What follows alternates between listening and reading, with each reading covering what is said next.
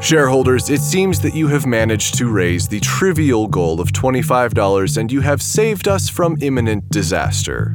Unfortunately, the rest of the executive board has been emboldened by your help and they've gone on another spending rampage and have been behaving just as childish as before when it comes to paying for their mistakes. I'll let our scapegoat tell you more. Hello Kakos Industries shareholders, my name is Konrad Mishuk and I am either an official scapegoat of Kakos Industries or the creator of it, depending on what you want to believe. I have a handful of Egyptian pyramid it's in my hands. I didn't know you were even allowed to touch the pyramids, but here is a whole handful. I wish I could show you. Anyway, we need to somehow pay for this handful of Egyptian pyramid?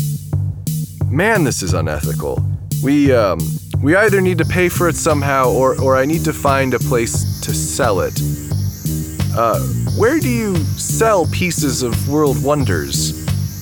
There's gotta be a place, right? Anyway, if we can make it to $2,000 on this Kickstarter campaign, then we'll be back in the clear and I can just put this pyramid fragment away and try not to think about what went into acquiring it. To sweeten the pot, I'm told that we can start offering these Evilly bags. It's like a goodie bag, but you know how they feel about that word. Anyway, it's got these 4 Kakos Industries pins based on the designs for some of the shirts.